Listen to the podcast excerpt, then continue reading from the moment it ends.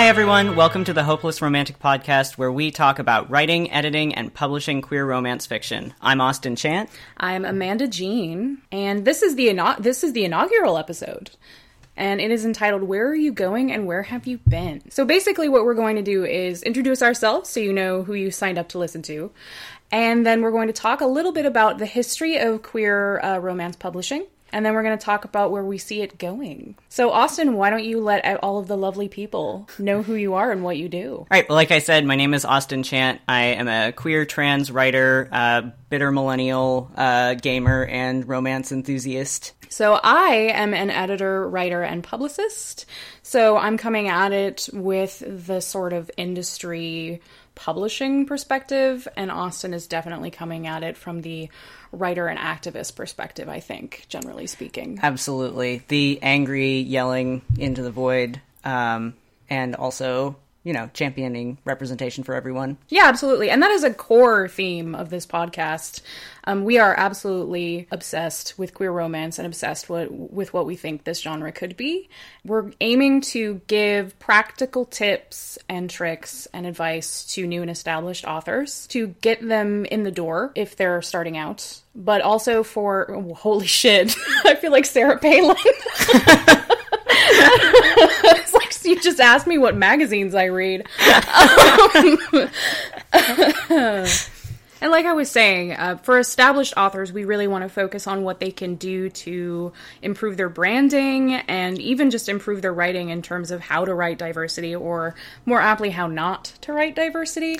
Yes, because one of our other um, kind of core values is that we really want to see everybody. Um, in the LGBTQIA community see themselves represented in this genre, and we feel that this genre is an amazing opportunity um, for everybody to see themselves in happy endings and love stories and aromantic stories, as the case may be.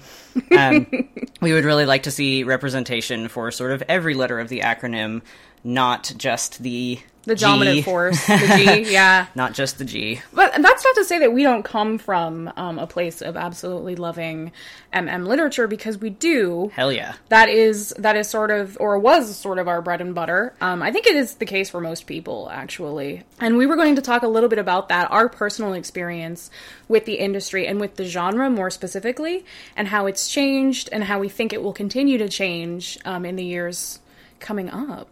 Yeah, Amanda, I would love it if you could talk about um, your kind of first forays into uh, the queer romance publishing world because they came many, many years before mine. That's because I'm Father Time and you're a young sprite. Well, but um, uh, yeah, I'd love to talk about that. Um, I, as a as a teenager, realized that I was queer. I identify as bisexual, and I started looking for stuff that was published in the mainstream because I wanted more representation, as every young thirsty queer does.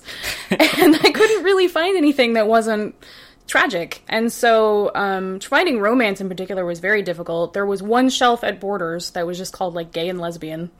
And it was right next to the poetry and large print fiction, which really tells you how much importance they put on the uh, on the shelf. I was going to say and how much genre. importance they put on large print and poetry. yeah, honestly, like poetry really got shafted in that too. I feel bad for poetry. Um, so I would I would go peruse the border shelf, and then I think eventually um, I decided, well, if I'm looking in brick and mortar stores, why don't I look online?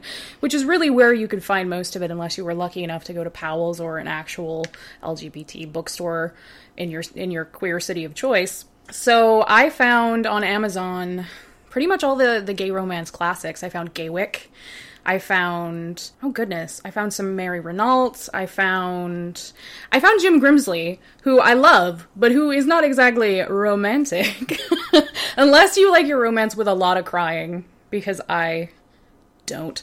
Um, so that was where it really started for me, and I started ordering paperback books off of Amazon and spending a lot of money on it. And then finally, I started thinking, hey, there's got to be a better alternative to this. And luckily, other people thought that too, and ebooks were born. Yes. I love that I just implied that I invented the ebook, Yeah, by the way. I mean- I willed it into existence. Thank you, Amanda Jean. I do work for the people. Yeah. According to, depending on who you ask, you're either like the savior or the absolute end of the world of books. Like, you've either saved us or destroyed everything. Um, I feel like I've done both. Yeah. You're welcome. but yeah, I, I started looking into um, to ebooks, and that was actually probably around 2004, which ironically is when I think um, the first presses started popping up. The first uh, primarily MM presses started popping up in 2003, 2004. Yeah. there was like Loose Id, and then Dreamspinner came around in 2007, which really was like a live wire for the industry, and everyone started publishing ebooks around 2000, 2007 to 2009. And then now, if we look at the industry now, it's primarily ebooks. Like trying to get print is just not. Yeah. I mean, It happens. People definitely buy and sell print books, but if you look at authors' share of um, royalties on that, or if you look at publishing houses, I mean, unless you're selling um, really hot ticket items, you tend to take losses. Yeah, and well, I feel like there's there's something else that's important about ebooks that kind of gets passed over in conversations about the values of print versus ebooks a lot, and that is that like especially if we're talking queer romance, we're talking a community that is historically poorer than the general populace, and ebooks are a hell of a lot cheaper. Mm-hmm. Than buying a for sh- $20 yeah, you don't have to pay shipping. You just click a button, pay a couple dollars, and you have like life affirming queer romance on your on your device of choice. On your device of choice, and I was actually reading on a desktop computer until Yeah. like a couple years ago. the actually the very Cheap. first the first uh, queer romance I read was an ebook that I read on my computer, and I had to like download a program just for that because I didn't know how to. was it a PDF? It was I think it was an EPUB? But then I was like, "What is an EPUB? What do I do with this?" and A whole new world. uh, yeah, I, I'm pretty sure I did that for Icecapade by Josh Lanyon. Josh Lanyon is a lot of people's uh, introduction to Yeah. queer lit. Well, he was my first good introduction to um, to queer romance fiction. My introduction to queer romance came in, I believe, 2012. Um, when I took uh, what should have been an amazing uh, romance fiction college class. Sounds Um, ideal. Sounds it- like something I would take every day of my life. it life. does, and I kind of do now. That class was actually terrible. it was it was fo- very focused on kind of like dominant representations of romance, but with no sort of analysis or context or anything that might have I don't know maybe examined some of the problematic aspects or anything like that. Like, what did that class even tackle then? uh, absolutely nothing. So you it, just it was basically a book group, but the but where we had to read specific like the authors, the, not the authors, the professors' favorite books. Basically, that was kind of how it came across. And that sounds terrible. it was bad, and it was um, so it was primarily het romance. Um, we read some historical, some contemporary, um, some paranormal and suspense and mystery, and then you know we sort of made like our special genre dive into uh, queer romance, which unfortunately also just brought out this hotbed of homophobia in my classmates. So in many ways, it was a it was a not a good primer for queer romance. It sounds like a punishment more than anything yeah. else. and um, we there wasn't any kind of sort of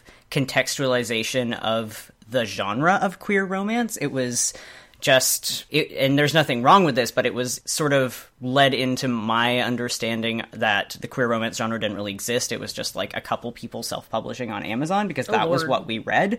Um, and i was like oh so like we were reading all these like beautiful like historical paperbacks and learning about the history of avon and harlequin in this class and like we get to see all of this history but queer romance is just like two people on amazon who are One of which is Josh Lanyon. one of them was Josh Makes Lanyon. sense. Yeah, and and then because we had read that, and I was like, surely there must be more somewhere. I thought, well, what do I know about romance? Because at this time, I, I didn't read romance, um, and I what I knew about romance was Harlequin, Mm-hmm. probably. Harlequin question mark. And uh, so I looked up Harlequin, and from there I found Carina Press, which is um, one of Harlequin's digital first imprints, and I believe it is the only place where Harlequin currently does MM Yeah, at least as a as a primary. it's sort of their more pairing. experimental um, press, um, and so they do Menage, they do BDSM, and they do sci-fi fantasy fantasy and they do MM and some FF, I believe. I went there because that was all I could find for some reason and read Icecapade by Josh Lanyon and I went, oh, this is, I like this. In And that voice, yeah, in that voice exactly. murmured it lovingly to your paperback. Well, your, No, your no paperbacks EPUB. here. That's EPUB. for the rich folk. And then I read a couple more books um, from Carina. They have great sales, and so I picked up just like a whole bunch and read through them um, pretty ravenously. But I still didn't think there was a queer romance genre until 2013 when I went to um, the very first uh, Gay Romance Northwest Conference. uh, conference, which is right here in Seattle, and uh, it's an amazing uh, one-day conference that is. It just had its third year, and all uh, like a bunch of presses donated books to it, and There's there a were- book fair, There's a book fair where different presses and tons of different authors were tabling, and I was all of a sudden like, wait, whoa, what? That was where I first realized that there was such a thing as trans romance, and um, Choir of Angels sang. Choir of Angels sang. Yeah. Um, I picked up Wallflower by Heidi Belleau right after that, and that was the first trans romance I ever read. That's precious. I know, right? Especially because it was Wallflower. Yeah. That's really adorable. Yeah, I love that book. It's a good book. By the way, like if you're expecting like us to be impartial human beings, it's not going to happen. We're we actually met at GRNW. Yes, we did. That was the circumstances of our biblical preordained um, meeting. Uh, we met at GRNW, and um, we've actually worked together. Yeah. I have edited your first uh, novella, Yes. Copy Boy, which is in silver and gold. Personal plug, an anthology I edited. um, and um, so, we, just for in the interest of full disclosure, we're totally friends and colleagues and people who like to scream about our favorite genre yeah. in inconvenient places, which is why this podcast exists. Yes. basically. And I um, met Heidi Belleau at that conference as well. And I believe probably just sort of blubbered about how excited I was that there was a genderqueer character in her book. I didn't actually know her until later because I think all I did that year was just be like, "Oh, you're Heidi Belleau. I think you wrote a book with a trans character that's coming out soon." Ah, that's great. Runs away. Yeah, basically, I, I mic dropped so many times during the first year at W because they they really do get a great eclectic group of authors, and you end up you know just going if you go into the um the author like table section, the meet and greet, if you will, you just sort of peruse. It's alphabetical, and you're just like, oh oh my. I, I've read your stuff, so you have to stop and harass them, which I have done many Yeah. times. And I just get overwhelmed. Like I see people with their tables of beautiful books and like I've read some of them and just I just stroke them. I just yeah, like I buy Not the authors, the books. Y- yeah. In most cases.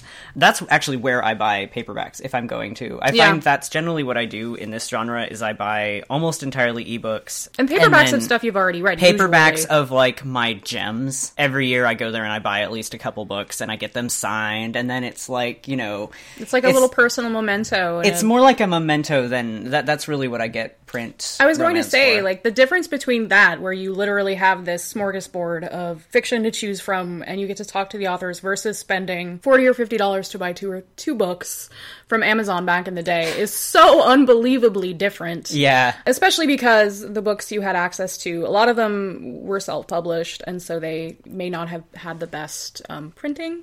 Um, and then the ones that weren't, you know, sometimes you had to get it out of print. And now you can literally just go on your smartphone and buy a book, or you can show up to GRNW. And oh, they also have free swag. Like if you show up to the actual conference itself, you should, and then you should just go buck wild on the table of free books because they have that Shout out to GRNW. For their free. We love you. we do love you. You're great. Um, but I mean, there's other there's other um, conferences and meetups throughout uh, the world that I think we'll talk about in later episodes. Yeah. Um, and I, I feel like this is a great segue into like where the genre is now because something that I find vexing but an, an interesting opportunity is still how outside of the genre I don't see that people know it exists still. Like No, they, they do not believe like I was in a group um, of trans um, non-binary individuals uh, just like a social group uh, meetup in, that was local to the area and mentioned that I was really interested in writing romance. And they, their reaction was you know, not only like, well, there's no such thing as queer romance, but it was also like, oh, and all romance is like bad tropes and like misogyny and and- tragedy and blah, blah, blah, which is tragic because these books are like the books that I read now are some of the most wonderful, warm, and affirming and like snuggly feelings books I can find in the world. And, and really well written. yeah, like- really, really, really good books. Yeah, I grew up. Um, I grew up reading uh, Het Harlequins and every permutation thereof, and really, the one thing that I am um, super glad for is that the conventions of like I would say ancient Harlequins because the industry has made great strides, but the the tropes and conventions and sort of the harmful aspects of those romances didn't transfer en masse to queer romance. Yeah. And I think that's just a nature of what the, the genre's specific needs because uh, you talked about this at the panel, but I think the really interesting thing is, um, and one of the reasons I was looking for fiction that was romantic was because our options are like Brokeback. Really depressing ending and tragedy stories. So just by the nature of this, the stuff we're already exposed to, the material we produce ends up being a hell of a lot more cuddly and snuggly and affirming mm-hmm. and validating than I think it might for a more traditional like het Harlequin. Yeah, just for context, this was a panel that I did at, at GRNW this year, where I, I talked about how how fulfilling this genre is as a place that is explicitly about happy endings Mm-hmm. and non tragedies, and places where like your lover doesn't get murdered and you're not you don't just spend It's your not life like forever a alone. It's like, not like a lesbian pulp where it ends in insanity and suicide. Like that. I mean, that was th- talking about like the the origins of our genre. Um, if you look at gay and lesbian pulps from well, gay pulps from the 30s Yeah. and lesbian pulps from the 50s and 60s, it, in order for those books to be published, they had to have it was a necessity, a requirement that the characters be punished for their queerness. Yeah, and with so you- insanity and death. Yeah, you have this kind of like weird ableism, homophobia kind of mesh in these Mm-hmm. early pulps because like it's all this like you are bad wrong in these ways and like we're gonna have this like little titillating thrilling story To with make- the yeah. understanding that it must be bookended with tragedy and death Yep. and I love that the genre has come to a very, very different place where I do think, even though the genre is still by and large more MM than anything else, more cis gay men fiction. That was a really awkward way to say that. more cis gay man fiction. Um, It's your turn to be Sarah Palin. motherfucker. yeah, yeah. I'm a robot. I'm a robot pundit.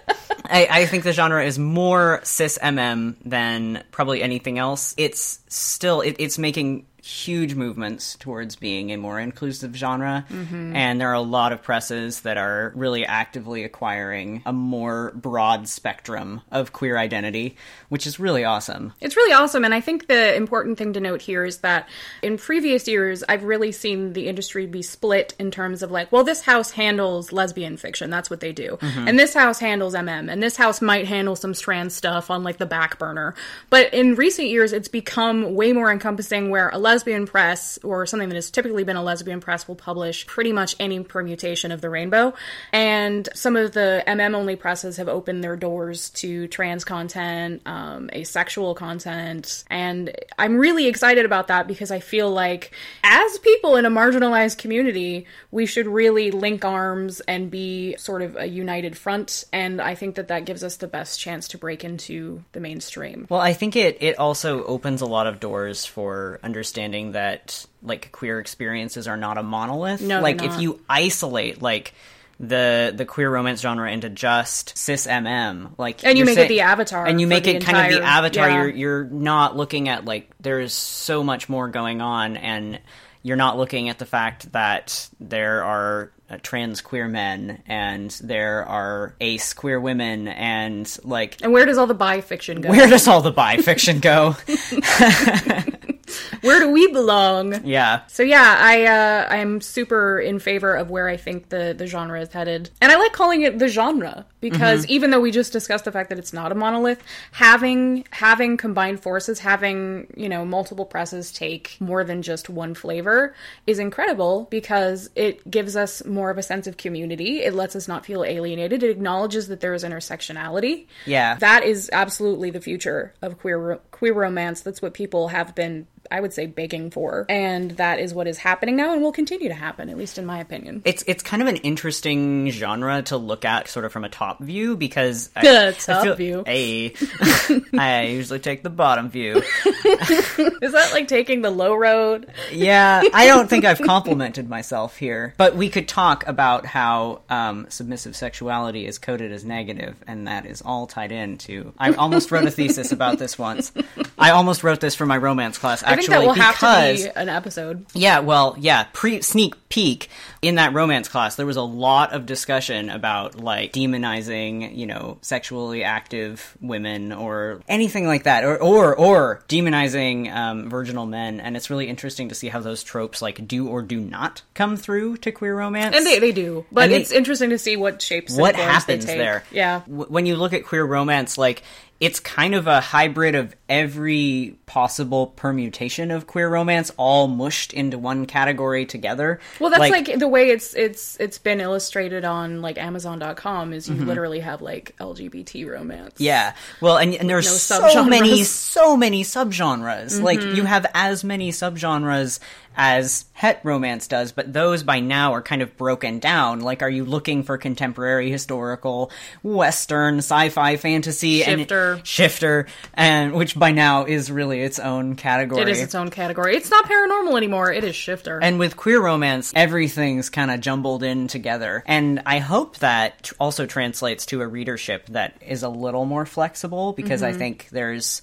there's a lot of potential crossover in readership for contemporary and historical and fantastical queer romance. I don't know, it's just kind of an interesting smorgasbord of a genre um, that I have trouble describing to people who aren't already in it. Yeah, this is a forest for the trees situation because there are, so many, I, I would almost say nuances, but I don't know that it's necessarily nuance. It's it's partially because um, if you don't know anything about romance in general, trying to explain how queer romance has has like struggled its way to developing its own conventions and its own tropes and its own genre definitions is an entire new bag of worms. It really is. I was going to talk a little bit about the fact that there has been a definite emergence of fandom crossover in yeah. terms of people who got their start writing fic and who now either have ceased writing fic entirely to write original or who do it on the side. Who still do both. Yeah. yeah. And I wanted to talk, uh, and we'll probably de- devote future episodes to this at length, but I think it's interesting to see what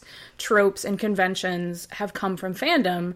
And I think a really interesting one that we may talk about at length later is trigger warnings mm-hmm. and content warnings. Absolutely. I found, I mean, I would have to do a little more research into this to say for sure, but I feel like I see so many more content warnings on queer romance publishers than I necessarily do on het romance publishers. Mm-hmm. And that was actually, that was a major topic that I uh, kind of stumbled upon in that terrible romance class that I took was that some of the content content of the books was honestly triggering for me, and that I kn- I knew could be severely triggering for, for other people. For other people, I mean, there was you know extremely graphic violence, sexual assault, slurs, that kind of thing. Some of it like very you know prolonged very violent um, unacknowledged un- completely unacknowledged of, yeah. and it's not necessarily that that content shouldn't exist but i found myself especially for a genre that it's not necessarily escapist but like i think the goal of romance often is a certain amount of uplifting mm-hmm. of the reader and a, and a certain amount of like happiness and satisfaction.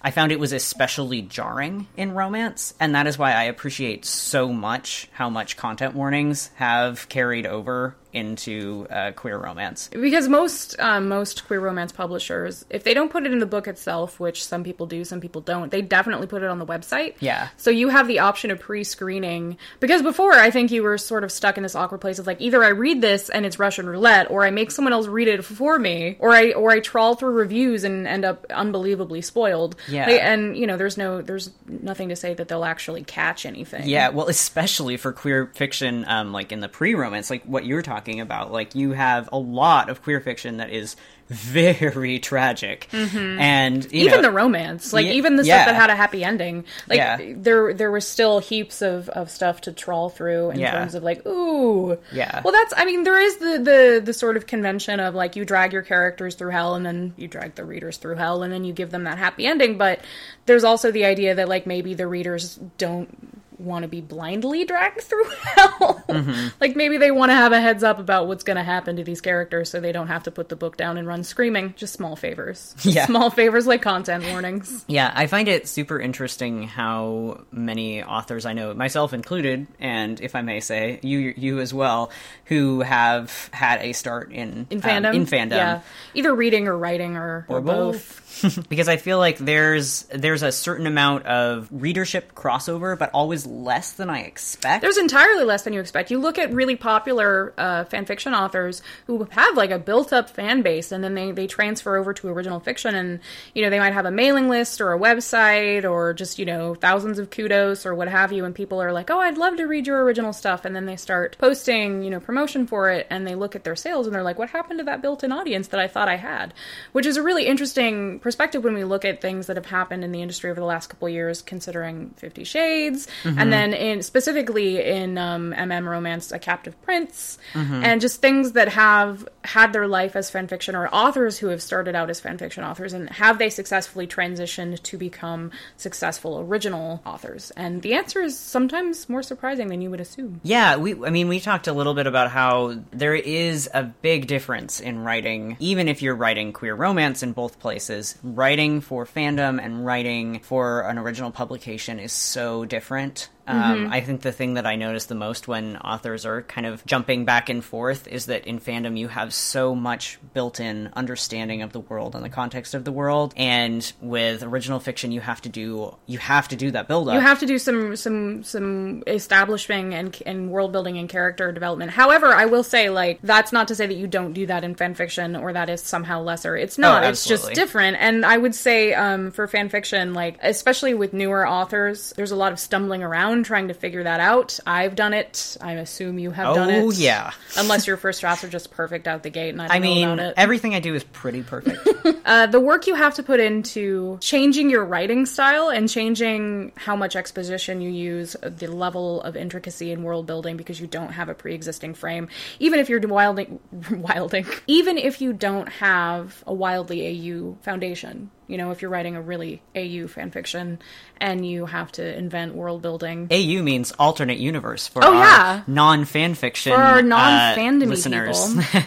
but yeah, it's just an interesting um, change, I think, mm-hmm. and you get to see a lot of um, authors come out of fandom and see how their writing style and habits change. That said, there are I do find that there are sometimes interesting tells that authors mm-hmm. who come from fandom have that even if it's not, you know, even if they are are writing perfect perfectly in original fiction, I'll notice that's a phrase that phrase. originated from fandom. I like, will actually say, I'm sorry to interrupt you, but I will no. say that my the number one thing that I see is a description that involves the word all. Like if you see a character and they're describing a character, probably sometimes in like the heat of the moment, let's be real here, he looked at character B, all limbs and flushed face, and like it's it's very like this is Amanda how you're freestyling some uh, romance for us right here. No um, one, no one take that. No one plagiarize me. That was fucking genius.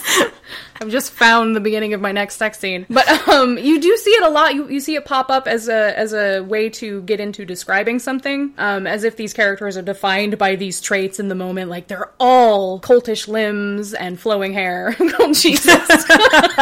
I just saw a literal horse. I just imagined like a kind of a person, but with horse arms. centaur? Yeah, but but no, but on hind legs, but just with like hooves and flowing locks. Anyway, thanks for that.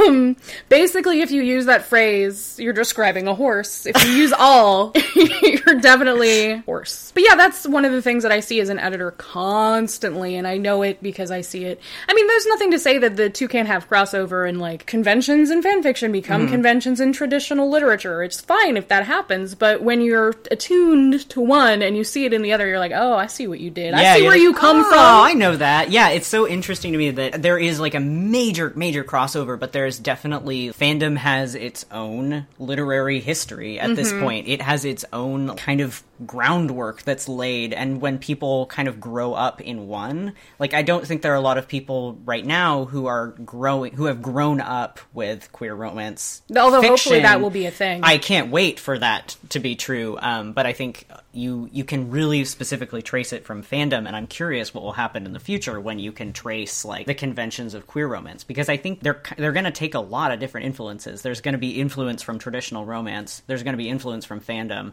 There's going to be influence from all over the place. So that should give you an idea of the kind of discussions that we're going to be having on the hopeless romantic. Coming up uh, in our next episode, we're going to talk about uh, NaNoWriMo and making National Novel Writing Month for the for the people who don't you. know. National Novel Writing Month, which is a um, yearly challenge to write a novel in uh, 30, 30 days, days. that is 50,000 words or longer. And we're going to talk about making word count and sort of uh, fiction length conventions and stuff like that. And um, I should say for the record that Austin knows what he's talking about because he has won Nano for the last. Well, this is my 10th anniversary of attempting Nano. If I win this year, which I will, You will. it will be my ninth consecutive win in November, but I've also done it in a couple other months and generally succeeded. So I have some experience. So we're going to talk about that, and I will say um, in the future, our episodes, each of them will have a topic, much like this one. This one was sort of a broad overview to give you an idea of who we are and how we talk to each other about our fave genre.